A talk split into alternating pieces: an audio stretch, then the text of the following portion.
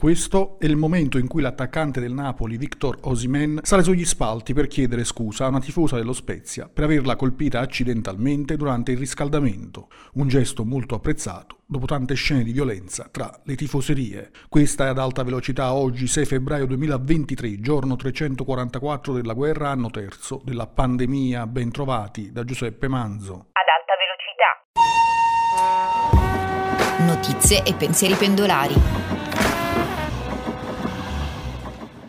Oggi parliamo, eh, anzi ritorniamo sul caso Alfredo Cospito. È stato un weekend di tensioni con le manifestazioni di Roma e Milano dove ci sono stati cortei contro il 41 bis a sostegno dell'anarchico recluso. La Premier Giorgia Meloni ha chiesto a tutti i partiti, innanzitutto il suo, di stemperare i toni e le polemiche di fronte a una situazione che genera tensioni nel paese. Le organizzazioni per i diritti umani a buon diritto, Amnesty International Italia Antigone hanno inviato una lettera al ministro della giustizia Carlo Nordio esprimendo esprimendo forte preoccupazione per la vita di Cospito in sciopero della fame dal 20 ottobre 2022 e eh, per protestare contro il regime speciale del 41 bis a cui è sottoposto dal maggio del 2022. La possibilità della morte di Cospito in custodia dello Stato è drammatica, soprattutto alla luce delle condizioni detentive a cui è attualmente sottoposto che prevedono isolamento prolungato ed escludono ogni contatto umano significativo. La pena, secondo il dettame costituzionale, non deve mai essere contraria al senso di umanità, affermano sono le tre organizzazioni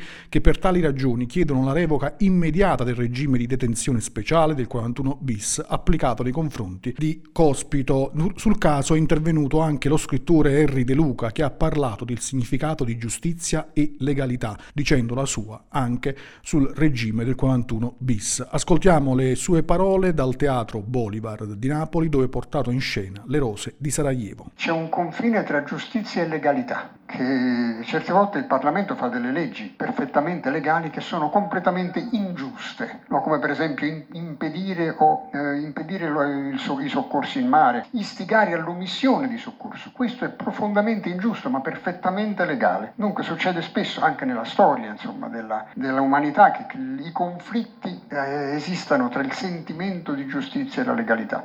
Per quello che riguarda il 41 bis è uno strumento che deve essere per forza transitorio non può essere uno strumento di eh, reclusione, di esclusione a vita. È uno strumento punitivo, ma non è uno strumento che deve durare per tutta la durata della penitenza penale, della, della condanna penale. Io sono per l'abolizione del 41 bis, va bene, ma questo è un, è un mio sentimento di fraternità con tutti quelli che si trovano a scontare una pena lunga e, e, e dolorosa eh, naturalmente la devono scontare perché stanno pagando i debiti con la giustizia, ma l'accanimento terapeutico diciamo, della, nei confronti della scontare la pena, questo eh, non, è, non va bene per me.